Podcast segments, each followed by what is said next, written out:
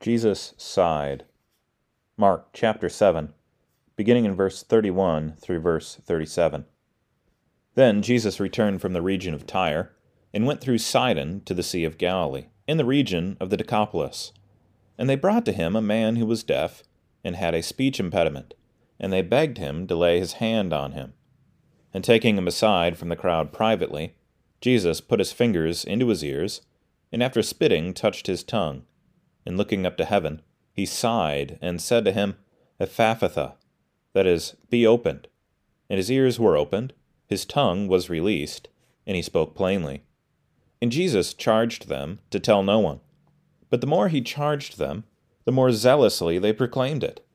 And they were astonished beyond measure, saying, He has done all things well. He even makes the deaf hear and the mute speak. We're all aware that Christmas is this Saturday. It's during this week that Charlie Brown will air on televisions across America, if it hasn't already. I grew up watching a Charlie Brown Christmas special, as well as reading the comic strip in color in the weekend edition of my local newspaper. Even today, I still enjoy Linus's theology lessons, Snoopy's ingenuity, and Lucy's sassiness. But what is most memorable to me from both the comic strip and the TV special is Charlie Brown's exasperated sigh when something goes wrong or he's feeling bummed out. This sigh usually works itself out in words Good grief! That sigh resonates with each of us, probably.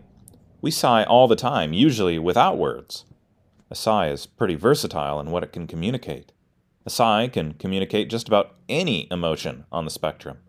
It might convey pleasure or satisfaction, relief or grief, sadness or disappointment, frustration or despair, weariness or boredom, or it could be a combination of different emotions all at once that are indescribable. We turn on the news and we sigh at all the problems and perversity in the world, a sigh that communicates, Good grief! We receive unexpected news that a loved one has died, and we sigh with grief too great for words. We sigh at the thought of a family member who constantly makes the same mistake again and again, which inevitably hurts those closest to them. We sigh at our own failures and flaws, too. In Mark chapter 7, verses 31 to 37, we read of a day when Jesus sighed. A man who was deaf, which caused him to have a speech impediment, was brought to Jesus by some of his friends. After Jesus took the man aside privately, he looked up to heaven and sighed. It's really easy to pass over that phrase and think nothing more of it. But I want to point it out to all of us because it's so significant to understanding Jesus, his heart, his mission, and his gospel. Some commentators suggest that Jesus' sigh was merely a wordless prayer directed to his Father as he looked heavenward a quick breath for blessing, and power to do what needed to be done to heal this man's disabilities. While I do believe Jesus looked heavenward to pray to his Father, I think there's more to him sighing than an inaudible prayer. Let me show you what I mean using some scripture.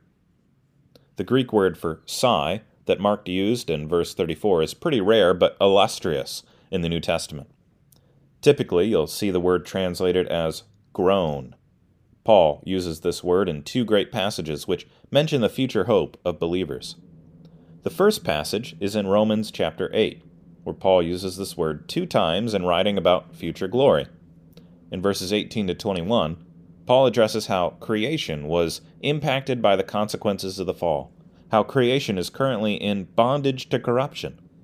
Then, in verse 22, Paul writes, For we know that the whole creation has been groaning, sighing, together in the pains of childbirth until now.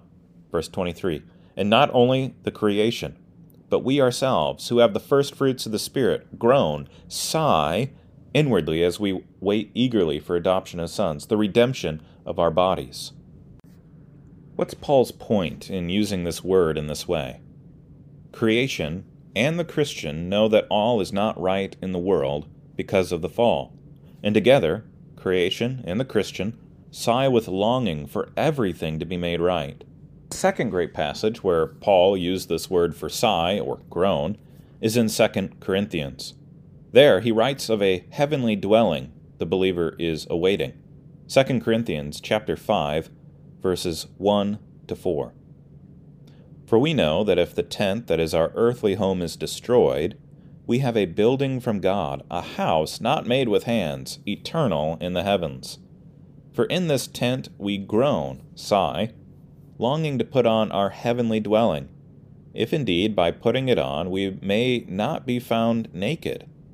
For while we are still in this tent, we groan, sigh, being burdened, not that we would be unclothed, but that we would be further clothed, so that what is mortal may be swallowed up by life.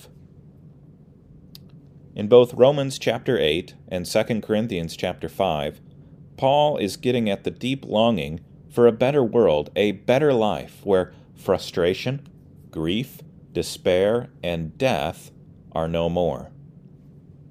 Another significant use of this word in the Greek Bible appears in the Old Testament, the Septuagint, from the pen of the prophet Isaiah in Isaiah 35:10. The prophet Isaiah looks forward to the day when the ransomed of the Lord shall return and come to Zion with singing.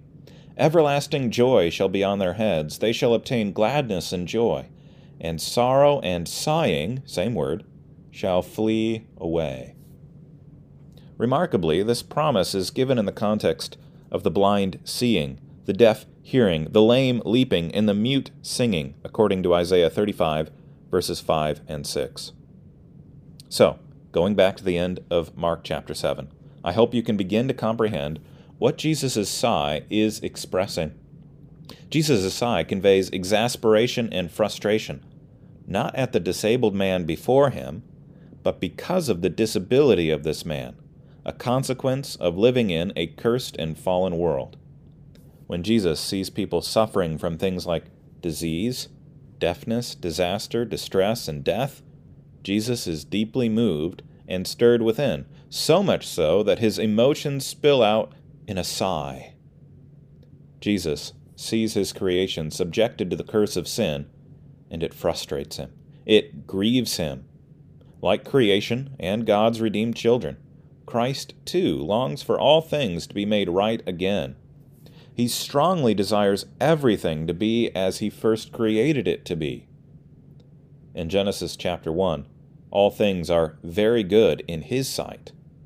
But here in Mark's Gospel, everything is very wrong and his heart aches.